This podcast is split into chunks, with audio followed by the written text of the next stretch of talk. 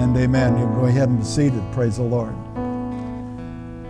Well, Wednesday evenings, we've started up again. All is right in the world. And the majority says, huh? Um, so um, I just wanted to make this available to you. Rick Renner came out with a, um, well, it's kind of a, a, devotional. It's a long devotional every day.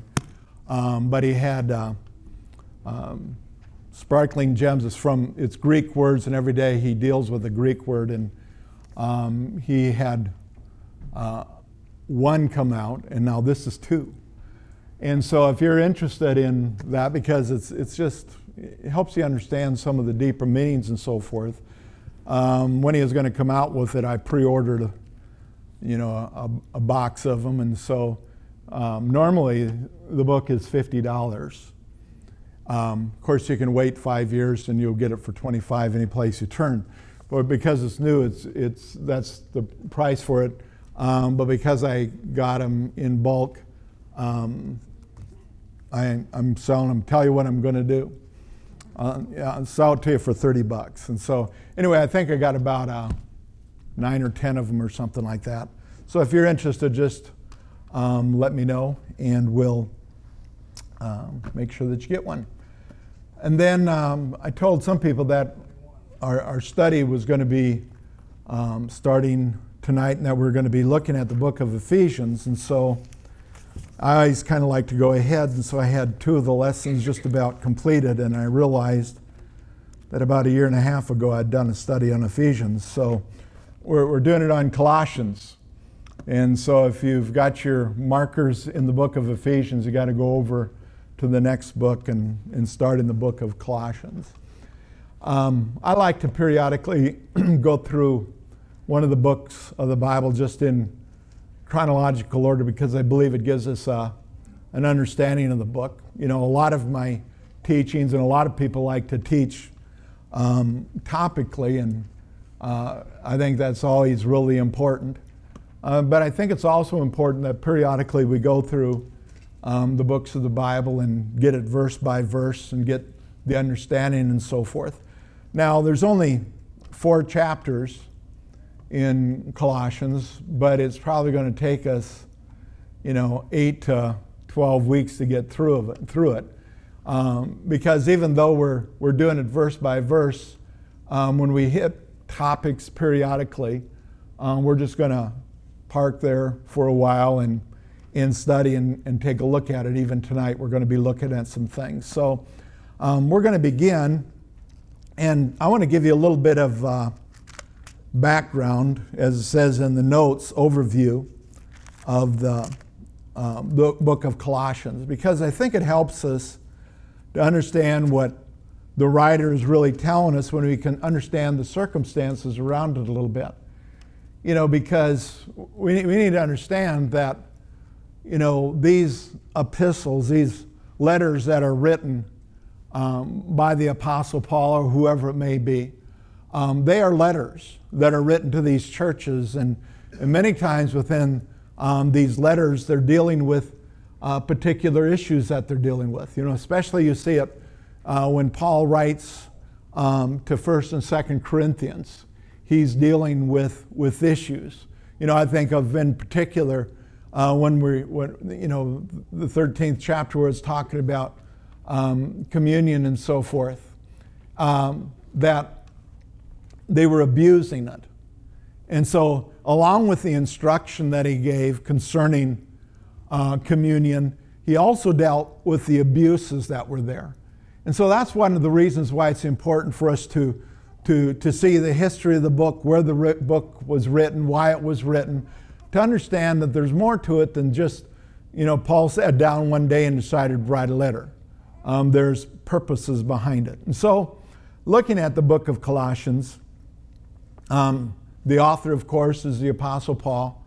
Um, that's very clear uh, because he gives his name as being um, the author, Paul, an apostle of the Lord Jesus Christ. And so he tells us right there. Now, the time frame of it, it's somewhere between um, 60, 61 AD, someplace in there. It's, it's, it's actually uh, the same time period that he book, wrote the book of Ephesians and Galatians and, and uh, Philemon, uh, Philippians, uh, because it's when he's imprisoned. And uh, he's in prison because of what he is preaching and what he was teaching. And so uh, he had a lot of time on his hands. You know, and so I, I, guess we can make the most of it no matter what circumstances we're in the midst of. And here Paul is, he's in prison. And one of the things that we see, and, and when we get towards the end of the book, some of the names that he names, if you remember Paul when he writes a book, when he gets to the end of the book, he always says farewell to a lot of individuals and so forth. Uh, well, sometimes the individuals that he's saying farewell to are uh, individuals that were actually his guards because he's under house arrest. And so at, at all times he's, he's chained to a guard. And what we find out is that many of these individuals that he was chained to, over a period of time, um, they, got, they got saved. Uh, they got born again. And uh, so uh, he, didn't, he didn't waste his time there. But he's, he's writing to the church. And so here where we begin to talk about writing to the church in, in, in Colossia, uh, there, there was a reason for the book. And a lot of the, the believers were getting caught up in Gnosticism, um, school of thought. And uh, they, they, they considered um, the flesh to be wicked. You know, and I think sometimes even in the church today, we get the idea um, that the flesh in and of itself is wicked. Well, the flesh is fallen. The flesh isn't wicked. It's what we do with flesh. And, uh, you know, and so that's why, you know, when we get born again, we don't get a new flesh. We still live in the same old body. But we, we, we live in righteousness because the flesh itself isn't evil. It's what we do with the flesh. And so Gnosticism, they had the idea that, that flesh was even, evil. Some of them went to the extreme um, to where they would say it really didn't matter what you did with the flesh. You know, you might as well go out and sin because it's no good anyway. And uh, again, it isn't too far from what some people believe today. Well, it doesn't really matter what we do. Well, it does matter what we do because as born again believers, uh, we, we follow after the lordship of Jesus. And uh, Gnosticism, it, it, deals with knowledge. Knowledge is important. You know, Don and I were actually talking about it today. You know, how important it is for us to, to get our minds renewed. Uh, but our minds have to be renewed to the Word of God you know, because you get a, you get a totally different view of the world uh, if, you, if you look at what the Bible has to say and if you look what CNN or Fox has to say. Gives you a total different view of things around about us. You look at, at Fox and CNN, and you're going to end up with a sense of hopelessness. Um, that, you know, there, there's nothing that we can do. This, this world's going to hell in a handbasket. Well, not all of it you know, because I know one that's going to heaven. And I'm not going in a handbasket either. I'm good, you know, if Jesus tarries, man, I'm going to just split out of here at the speed of light. It's going to be so cool. You know, I mean, there, there's really only one reason that I want to live out to the rapture, and that's to experience it. I mean, people talk about skydiving. Can you imagine going the opposite direction at the speed of light? Uh, I don't know. I, I just happen to think that's probably going to be pretty awesome. And I'm scared of heights, and I'm still looking forward to it. You know, and, and so it's, it, it's, it's going to be it's going to be good. And so Paul, also in this book, one of the things that we see um, is Epaphroditus is the uh, pastor there, and he basically puts a stamp of approval. We're going to see it when we begin the book, he mentions him, and then when we get to the end of the book, he mentions him again. And, and basically, what he's doing is he's giving, giving a stamp of approval.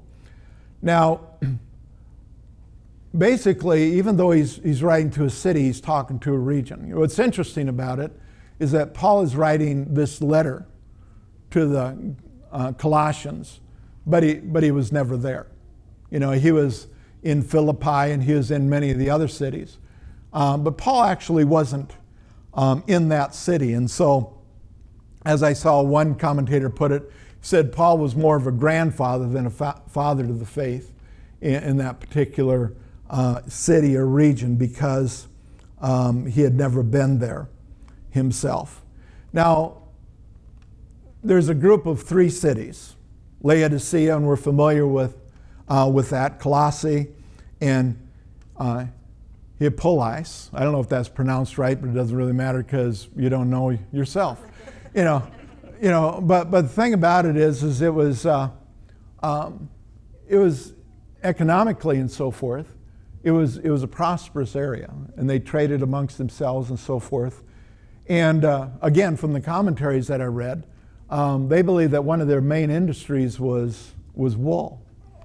And so this there was this schism or this feud that was arising between um, the shepherds, who were usually, uh, you know, they were the laboring force, they were the poorer people, um, they lived outside the city and so forth. But there was a feud between them and, and the business folk.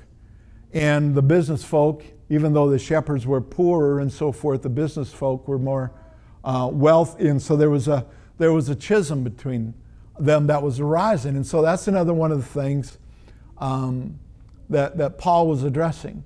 You know, you, you would think, you know, we're, we're always so surprised. I mean, I hear it all the time from, from people why can't churches just get along? Well, we're, you know, we're, we're 2,000 years after the death, burial, and the resurrection of Jesus. You know, and there is a lot of stuff within the church. But think about this Paul is the first generation after the death, burial, and the resurrection of Jesus Christ. And when you read through his letters, one of the things that you find is much of what Paul is writing about is dealing with schisms, dealing with feuds, dis- dealing with disagreements amongst people. You know, and so when you think about that, we've been at this for 2,000 years. Maybe, maybe it isn't as bad as sometimes we think it is. It isn't where it ought to be.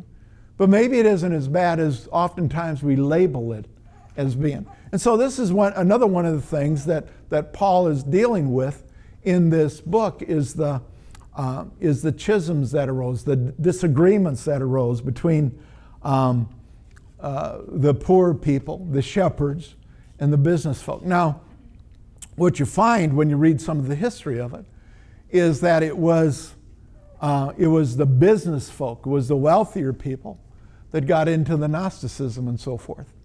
You know, I've, I've found from experience, now, now everybody knows I'm not anti education. Amen? Amen?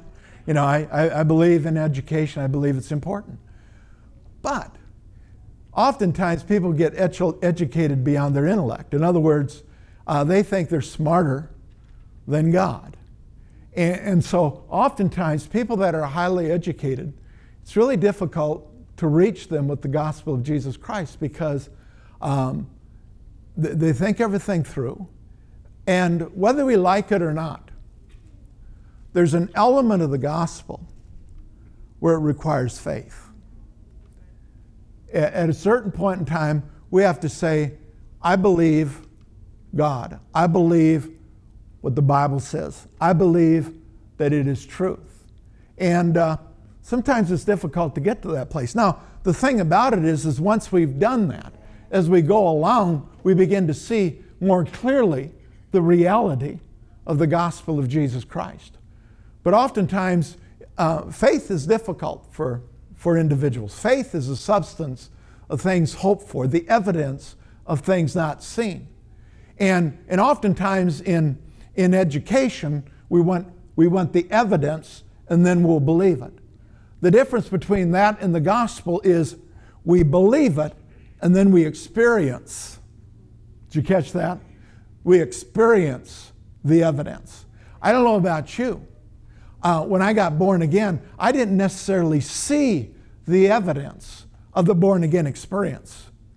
But for the, for, the, for the past 40 years, I've experienced the evidence of the gospel of Jesus Christ. And so that's where oftentimes, especially with the, the intellectuals and so forth, that's where the difficulty comes in.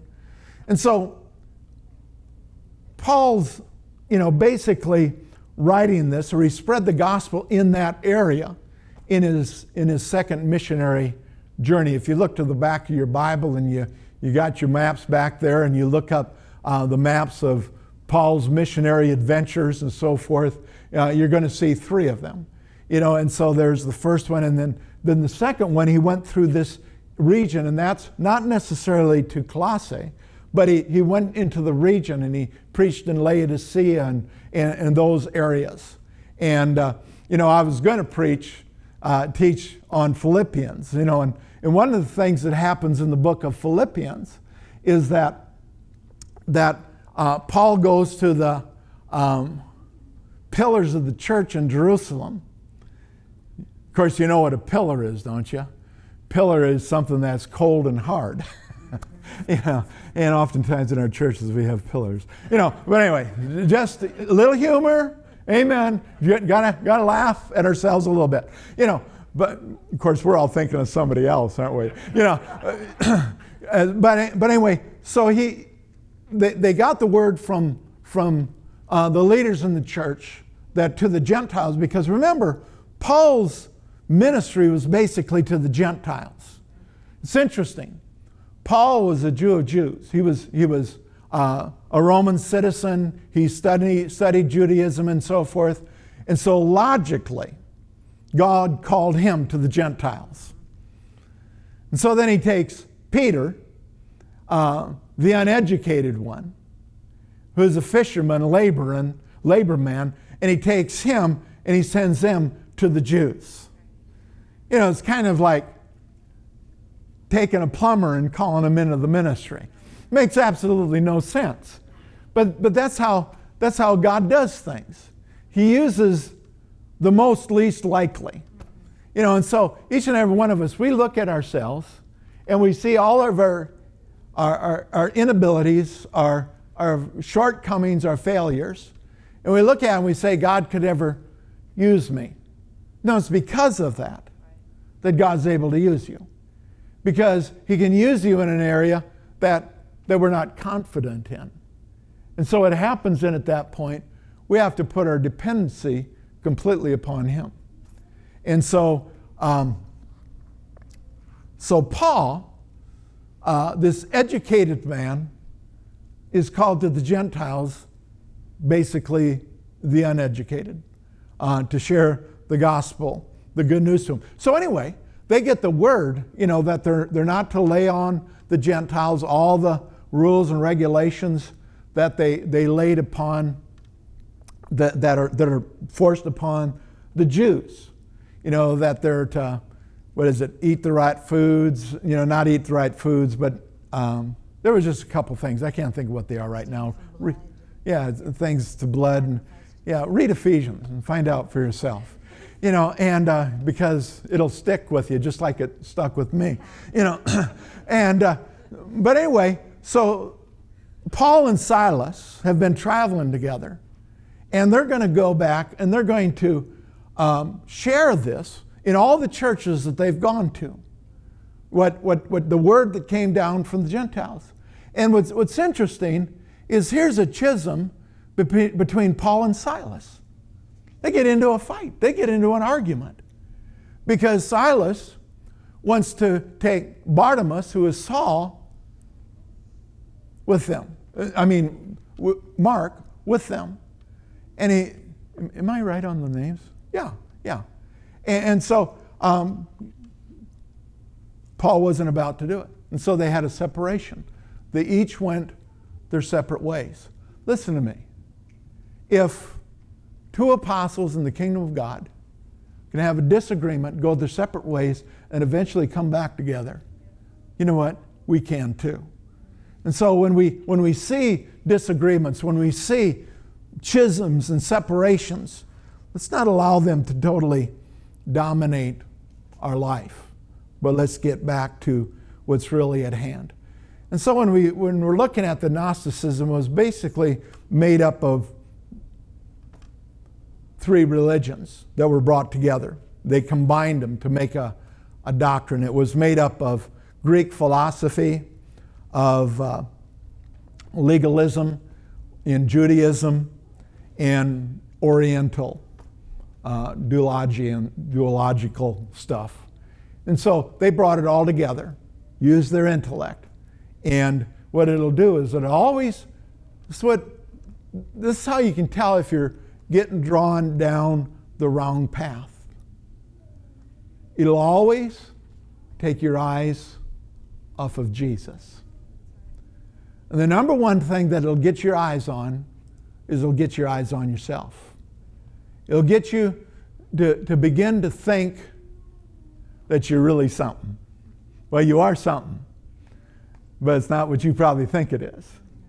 You know, but re- remember, religion, by definition, because Christianity, by definition, isn't a religion. It's called one of the, what, four great religions or whatever. But technically, Christianity is not a religion because it's a relationship. And that's what separates it from religion. Religion is man's attempt to get right with God. Christianity is what God has done to make man right with Him so that we can have intimacy, so that we can have fellowship, so that we can have harmony with Him. So, if you got your Bibles, go ahead and open them up to. See, we are actually going to look at the Bible tonight. We're going to start in uh, chapter 1, verse 1, and uh, we're, we're, we're hoping to get through the first two verses because um, though that's basically the introduction. We'll get a more, little more done than that uh, next week. Uh, but Christians are to grow and apply the revelation knowledge of God's will and produce fruit in their daily lives. That's what Christians are supposed to do. Let me read that again. Christians are to grow and apply revelation knowledge you know, there's, there's knowledge and there's revelation knowledge. You know, you, you can read a, a certain passage for years and you can have knowledge of that verse. And all of a sudden, one day, that verse comes alive to you. What you just received was revelation knowledge of the Word of God. You know, John 3.16, I, I grew up going to church. I mean, I had to memorize that verse when I was going through uh, catechism and everything else. You know, so, so I knew John 3.16. But it wasn't until I heard the gospel preached and that verse used in context that God so loved the world that he gave his only begotten Son that whosoever believes in him should not perish but have everlasting life. That that verse became alive to me. And for the first time in my life, I was about 24 years old at the time, for the first time in my life, I understood that God truly loved me. It wasn't just a theory out there someplace, it wasn't just something we would talk about in church, it wasn't just something that was read in the Bible. I realized that God loved me and that He loved me so much that He made the ultimate sacrifice to give His Son for me. That's, that's revelation knowledge. You know, remember when uh, uh, began to get a, a revelation of healing. You know, I'd read all the scripture passages on healing uh, many, many times. But uh, the day that I, I came to the realization that by the stripes of Jesus, I've been healed, it wasn't just that I was taking knowledge and applying it in my life, it became alive to me. You know, why do we, why do we talk about? You know, in Joshua 1 8, it says that we're to Meditate on the word day and night, for then you'll make your way successful, you'll make your way prosperous, and you'll have good success. Why do we meditate on the word day and night? And I know we can't walk around with this in front of our face all the time, but you know what? When we read the word of God, we may not know chapter and verse, but those verses are on the inside of us, and we, in whenever situation that comes up, that can come up out of us. But the reason for it is so that it's more than just information that we've poured into our head, that it becomes a revelation to us, that we understand that by the stripes of Jesus, I've been healed. Nobody can convince me um, that I'm not saved. The reason for that is the revelation knowledge of the Word of God. We can go through several passages that would talk about that. But it's not just knowledge in my head, it's revelation. It's been revealed to me. I know that it's true. But you know what? The same thing is true concerning healing. To the extent that I can die of an infirmity and I'll still believe it's God's will to heal me. Because the truth of God's word isn't based on my experience, it's based on who God is. And God's not a man that he should lie. And when he says that by the stripes of Jesus we have been healed, by the stripes of Jesus we have been healed. And we have to be so convinced of that. You know, that's not to say that, like I said, you know, something comes upon me and takes me prematurely. Uh, it's not going to be God's will. Uh, I'm still going to be saved, but I'm still going to believe that it's His will. Well, Pastor, isn't that false hope? No, that's hope. False hope is when you lose hope. You know, uh, and, and, we have a we have a world that's full of hopelessness because we've stolen the, the hope from them. You know, when you know that God loves you unconditionally, that gives you hope.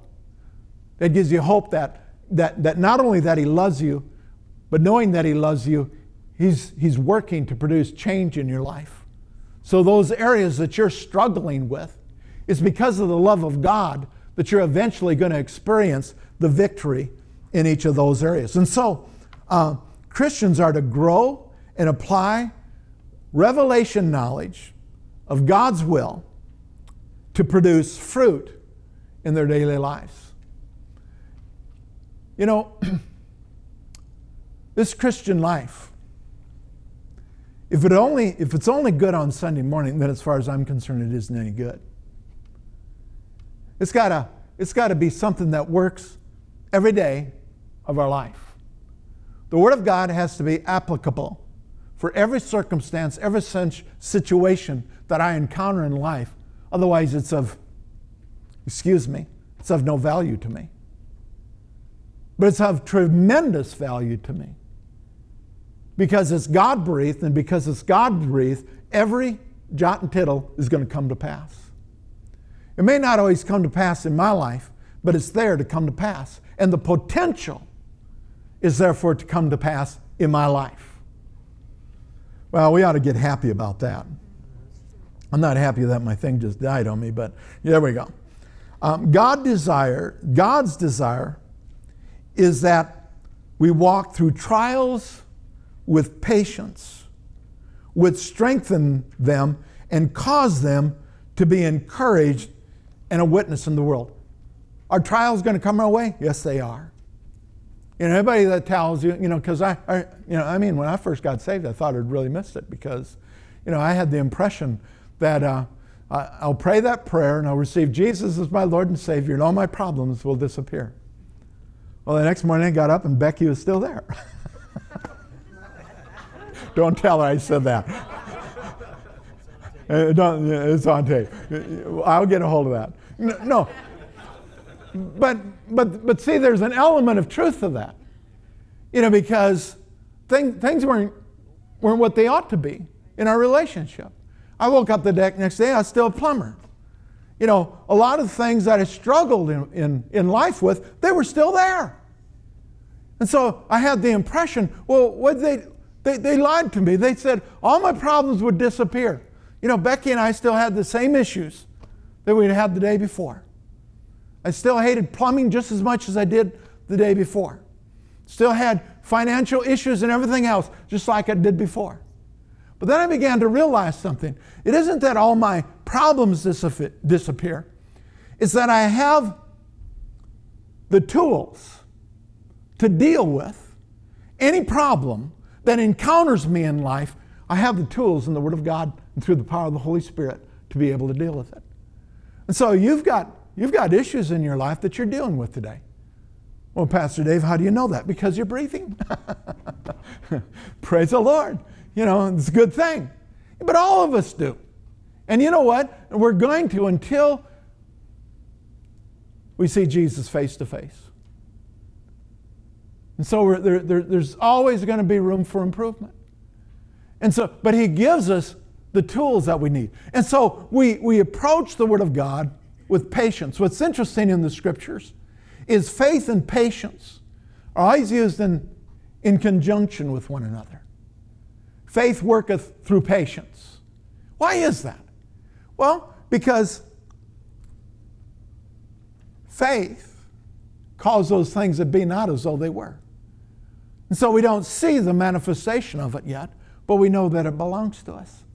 And so the patience comes in, the long suffering, as King James puts it, the patience comes in that we persevere until we see the manifestation of it. Well, how long is that? Well, probably, as Jerry Savelle said, probably just a little bit longer than you think it should be.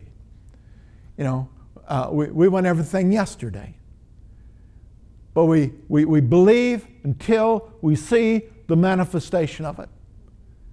And we don't quit because we have the promise of God's word, and God is faithful to his word. He's faithful to you and I. And the reason that we can depend on him is because we know that he's going to be faithful to his word. And so, as Smith Wigglesworth said, the Bible says that I believe it and that settles it. That's where it needs to be in our lives. The Bible says it, I believe it, and that settles it for me because the Word says it. Um, Christ is the visible image of God who is invisible. And He created both heaven and earth. In other words, everything is in His power. And that's why we can trust Him um, completely. It was through the shed blood of Jesus that we've been reconciled to God. Nothing that we did. Wasn't anything that we could do to earn it or deserve it. Every one of our efforts to earn it or deserve it just drove us, drove us further away from God. But it was all because of what, what Jesus did. And so we, we take His word, we believe His word, we stand upon His word, and we see the manifestation. And so it gives us a hope and a future. You know, I, I love the. Uh, um, the second orphanage that we went to when we were down in Honduras. Uh, because um, initially I didn't quite understand uh, because their, their logo is an anchor. And I'm thinking, here you are on top of a mountain and your logo is an anchor. You know, logically that didn't make a whole lot of sense until I saw their, their motto. And their motto was faith, hope, love. I don't, I don't know if they used those words, but it, that's basically what it was. And scripture says that hate, hope is the anchor to our soul. And so it, it, it's that anchor to our soul, it's, it's that hope that gives us a future. And so here we are in this orphanage, and these, these young people, and they have a, they have a future because they have a hope. What, that's what that anchor represents. It uh, represents hope. You and I, we have a hope and a future because of Jesus, because of what He's done for us. So, let's read Ephesians 1. We're, we're not going to read a whole lot of scripture tonight, so. so huh? What did I say?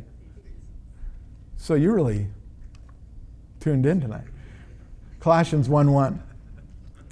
Paul, an apostle of Jesus Christ by the will of God, and Timothy, our brother. Paul, an apostle, apostolos in the Greek. And it means um, a sent one. And uh, Paul was a sent one, and, and, and we know that he was, he was sent to the Gentiles. Now, in a lot of churches, they don't, they don't necessarily recognize the ministry of the apostle today. Um, in most denominations and so forth, you, you recognize the evangelist and the pastor and a little bit of the teacher. But um, they, they recognize more the teacher, the pastor teacher, and not so much um, the teacher. But, but there's two other offices. If you look at Ephesians 4.11, it says that um, God placed in the church the apostle, prophet, evangelist, pastor, teacher. Then it goes on and says that they're there for a specific purpose for the equipping of the church, for the work of the ministry, to the edifying of the body of Christ, to become uh, a mature one man. And so I believe um, to, for a church to mature, to be what it's supposed to be, it's got to draw uh, from the fivefold ministry. You can't draw from just simply one ministry. And so people would say, but there, there is no apostles today. The, the last apostle, you know, the apostles died out with the last uh, one of the 12 disciples, which were the, the apostles and so forth. And when they died, that was, that was the end of it. Well, the apostle is a sent one. And so, really, our apostles today uh, are, are probably more like our missionaries because they're sent ones. they go and they, they start a work, they oversee that work, they, um, they watch over that work, they guard that work. And so I believe that there's, there's apostles um, alive today, prophets. Prophets don't carry the same um, responsibility that the Old Testament prophets did because we've got the Word of God. You know, and so the Old Testament prophets, what they did was they, they spoke for God. But yet, there, there's, there, there was always an element of revelation that's involved in it. And I believe that we have prophets today. And uh, oftentimes, if you listen close enough, you'll, you'll catch that in their, in their preaching. They may not be standing up in front of you saying, Thus saith the Lord, but um, they're, they're speaking out for God. You know, when, when Brother Hagin was alive, it was an amazing thing. I could take a 45 minute teaching of his, and I could get five or six sermons out of, out of one teaching. And the thing that was so ironic about it is his, his teachings were so simple, but they were so full of revelation. You know, because there was just, there was just life that was there. You know, and I, I believe he was he was speaking for God, bringing revelation the church needed. I mean, the revelation that he, he brought to the church was God spoke to him in the beginning of his ministry and said, um, Teach my, my people faith. And so you find something that about Brother Hagin is in, in his entire ministry, he never strayed from faith. He would teach on love, but he'd end up talking about faith. He'd teach on prosperity, but he'd end up talking about faith. He'd talk about the family, but he'd end up talking about faith. Because that was the revelation message that God had given him to bring to the church. And we have the, we have the same thing today. You know, I, I listen quite a bit to Creflo Dollar and, and, and Andrew Wommack. And uh, their, their message of grace, their message of grace isn't just taking a few words out of out of Scripture in context, but it's preaching on it and it's full of revelation because it's, it's life changing. And that's what prophetic teaching is to do in our life. So hopefully, once in a while, something prophetic comes out of me so that it, it, it's life changing because that's what He wants to work in each, of, in each of our lives.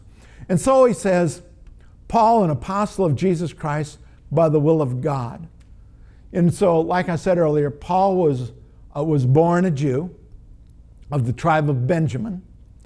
Uh, his citizenship uh, was, he was a Roman.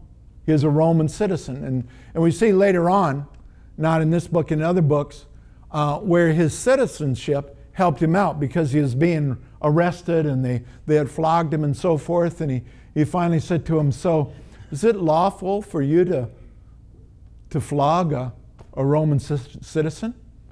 And they said, well, you know, and they, they back off in fear because, you know, they didn't, they didn't touch them because of the privileges that he had. And, and the officer in command came to Paul and says, You're a Roman citizen? He says, Yes, I am. And he says, Well, I became a Roman citizen as well, and it cost me a great sum of money. And Paul says, Yeah, but I was a Roman citizen by birth. And so, needless to say, um, they let him go. And because there was, there was privilege that went around along with that. And so what, what we see is here we have Paul. Paul was a man of position. I mean, if you look through the book of Acts and you begin to see Paul, Paul was a man that was rising up in the ranks. Paul was the man that was given authority to go into houses and arrest Christians and drag them out and throw them into prison. Paul was a man of position, and when he received Jesus Christ as his Lord and Savior, he had to forsake all of those things.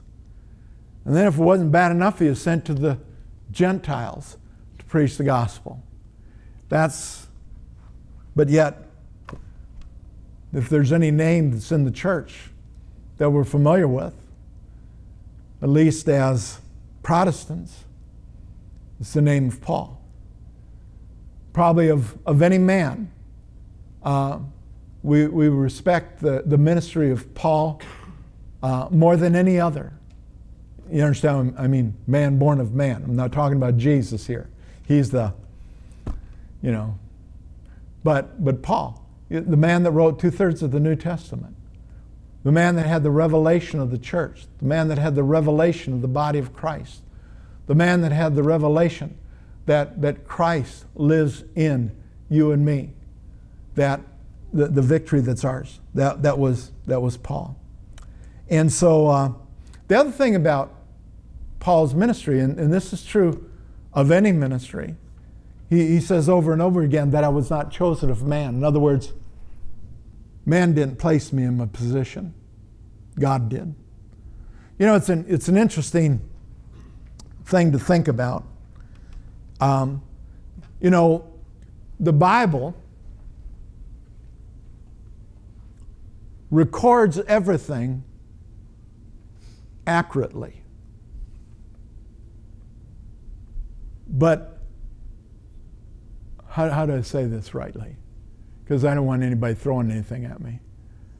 He records everything accurately, but not everything that's recorded is accurate.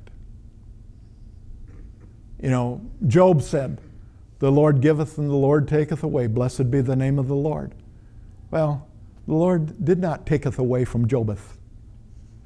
It was the devileth. You know, and, and so all you have to do is read the Bible and, and, and it, it's very clear that Satan asked for permission to uh, assault Job, but, and, and God says, but you can't take his life. And so uh, the thief came to steal, kill, and destroy. But you know, within a, you know, the, the, the entire book of Job takes about um, nine months. And at the end of the nine months, he had, what, was it three times more than anything that he had prior to that? And so everything that he had was restored to him. The thief, he's, he's never changed. He's come to steal, kill, and destroy. Jesus says, I've come that you might have life and that you might have it more abundantly. So, there, there's a reason behind amendments. And, and, so, remember when you get into the book of Acts, in the, in the first chapter, towards the end of the, uh, of the, the chapter, um, they decided that they needed to replace Judas. And so, uh, um, again, they decided that they were going to replace Judas, who was a disciple, who was one of the to be one of the original apostles. And so they um, they drew straws. How's that for technical. And uh, let's, let's look at this. I know this isn't our message, but uh, you know, like I said, we're, we're gonna we're gonna cover issues as we go along because what's the point of reading a book if you don't understand what's behind the book and, and, and why the book is as it is? And so in, in Acts, the first chapter, in the 24th verse or 21st verse, it says, Therefore, these men who have accompanied us all the time that the Lord Jesus went in and out among us, beginning with the baptism of John uh, to that day when he was taken up to us, one of these must become a witness with us of his resurrection. And so they're saying that one of these guys that have been with us the whole they they decided this. They decided it. And so it goes on in the 23rd verse and it says, and they proposed. Doesn't say that the Holy Ghost proposed. It says they proposed. We go, go later on in, in the book of Acts, and we find that Paul and Silas were, were the, the, the church in Jerusalem laid hands on them and prayed over them to set them into the ministry to which they had already been called.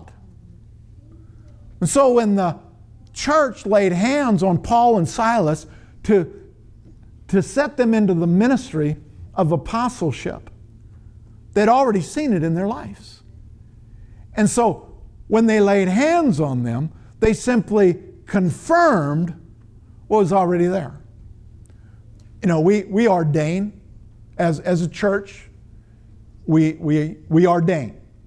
You know, there's, there's individuals that we've ordained. We've, um, Sarah in Italy, we ordained her. Um, Sarah and Edward in Honduras, we ordained them. Um, we brought them before the congregation, and myself and the elders and other pastors that were present, the um, we, we, we gathered around them, the representing the presbytery, and we laid our hands upon them, and we set them into the ministry to which they were called. In other words, we, had, we ordained them because of what we already saw in their lives. That's what they did in the book of Acts. They ordained them into the ministry to which they already saw the fruit of the ministry. And so then, here we come back to Acts 1. And they proposed, I nominate. Who, who did they nominate? You know, I can't even remember their names. Um, Justus and uh, Matthias. I, I, I nominate Justus and Matthias. I make a motions, nominations cease. And so nominations are closed. And so now how are we going to do this? Well, I've got two straws. Okay, let's draw straws to determine which one is going to be the apostle. And so it says, and they prayed and said, O, o Lord, who know the hearts of all, show which of these two you have chosen. You have a choice. You know, most of the time, this is how we pray. We pray, Lord, bless what I'm doing. Rather than pray, pray, Lord, what have you blessed? Because I'll tell you something. He's got blessing in your life. Every one of us. And oftentimes, what we're doing is we're out doing our own thing. Rather than saying, Here I am, Lord, use me. Where do you want me to go? What do you want me to do? And the reason for it is we're afraid of what He's going to want us to do because I may not want to do that. That's why we're to die. Die to self. The other part of it is if He can call you to do it and He can equip you to do it, then He can give you the desire to do it. And so there's, there's nothing to fear. You know, and so here they are, and they prayed and said, You, O Lord, who know the hearts of all, you know our hearts, you know we're pure. You know what we want to do, Lord. We just want to please you. So, so which of these two, uh, these two you have chosen to take part in the ministry and apostleship from which Judas, by transgression, fell, that he might go to his own place? Man, he just told Judas to go to hell. I didn't realize that before. You know, just a thought. You know, revelation knowledge. You know, so. and they cast lots, and the lot fell on Matthias, and he was numbered among the 11 apostles, and you never hear from him again. Isn't that interesting? You don't ever hear from him again. Don't you think maybe God had a plan, had an idea? And so here rises up Paul. And Paul, you know, he says, I'm the least of the apostles because I never saw you face to face. But yet, he did. Because on the Damascus Road, he had an encounter with Jesus. And on that Damascus Road, he was born again. And short time later, when he had scales on his eyes, um, a man was called to come in and lay hands on him. And he said, Brother Saul. You don't call a heathen a brother. He called him a, a brother, Brother Saul. It was, a, it was a term of intimacy. He was, he was declaring to all that this man is my brother. Brother Saul, the Lord has sent me to pray for you. And he prayed for him. The scales from, fell from his eyes, and he was baptized in the Holy Ghost. And that man, that apostle, like I said earlier, wrote two thirds of the New Testament. You know, in, in, your notes, I have all kinds of other scriptures that you can look up for yourself. You know, I, I, I really hope you keep these notes and, and that, you know, on the way out, you don't just throw them in the garbage. You know, and it isn't just because I worked on them, but it's, it's because it's, it's full of teaching. You know, if, if I went through every bit of what I'm putting in the notes and what I've studied and so forth, um, we wouldn't have enough time through eternity to cover everything that's in this book. You know why? Because the moment that we'd get done with it, we'd need to start it all over again because the Word of God is that full of truth.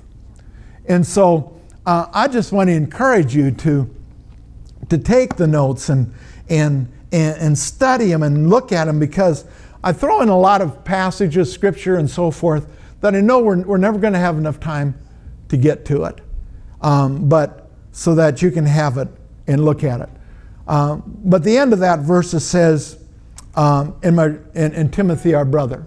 And so Timothy eventually became the pastor of Ephesus, which was the largest um, church of the day. And, uh, you know, Paul calls him his, his son, um, loved him dearly, uh, had great significance in his life. But then let's, uh, before we close, let's look at um, verse 2 because I'm not going to cover half the lesson uh, when I have two verses next week. You know, we're, we're going to finish this tonight. And so, verse 2 says, To the saints and faithful brethren in Christ who came to Colossae, grace to you and peace from God our Father and Lord and Jesus, our Lord Jesus Christ. Saints. So he says, To the saints. We see, we see two categories of believers here. We see those that he calls saints. Um, saints are converts that attend church. I know a lot of people struggle with this, but if you've been born again, you're a saint of God. You know, we have um, churches that place people in positions of sainthood and so forth. You have to do a certain degree of things to reach that plateau of sainthood. Well, you're a saint. Not because of anything that you've done, but because of what Jesus did for you.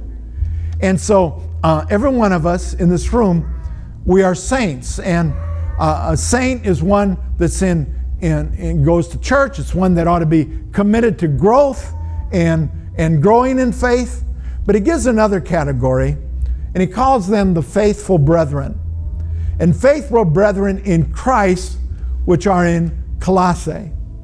The faithful brethren are believers committed to serving God and who are growing in faith.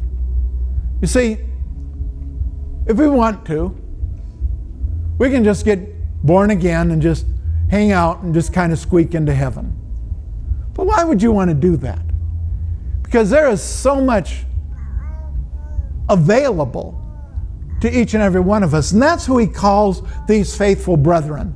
They're the ones that aren't just showing up on Sunday morning or whatever. You know, this is why I've always this is why I love Wednesday nights. And I know people think I'm I'm crazy, you know, because we don't have as many people and so forth. But over the years, what I've found is the majority of the people that show up on Wednesday night are there because Sunday morning isn't enough, and they want to grow in the things of God. They want more. They want to they want to be able to study the Word of God. And so I believe because I give you the notes and so forth that it isn't just that you want to do it on Wednesday night, but you want to be able to go through it the rest of the week as well. And so what that demonstrates are faithful brethren. Because what happens to faithful brethren is they begin to serve. They begin to work. They begin to reach out to others. Their life becomes a living testimony of what Jesus has truly done in their life. Faithful brethren. And so I speak to you tonight, saints, faithful brethren. And then he goes on and he says, Grace to you and peace from God your Father and our Lord Jesus Christ. Grace always precedes peace.